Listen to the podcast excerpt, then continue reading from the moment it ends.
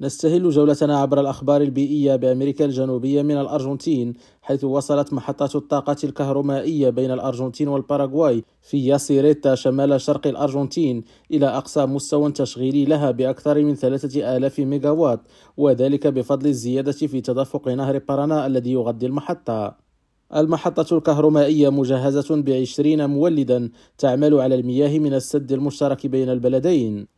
وبحسب بيان صادر عن المصنع فإن عشرين مجموعة مولدات ستصل إلى الطاقة الكاملة طوال نهاية هذا الأسبوع لتزويد الأنظمة الكهربائية في الأرجنتين والباراغواي.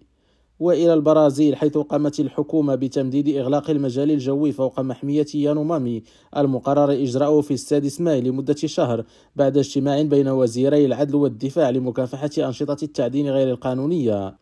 وقال وزير الدفاع خوسي موسيو عقب الاجتماع أن القرار مهم للحد من التعدين غير القانوني مشيرا إلى أنه في الأيام الأخيرة تم تنفيذ رحلتين لإبعاد عمال المناجم غير الشرعيين الذين ما زالوا في أراضي السكان الأصليين.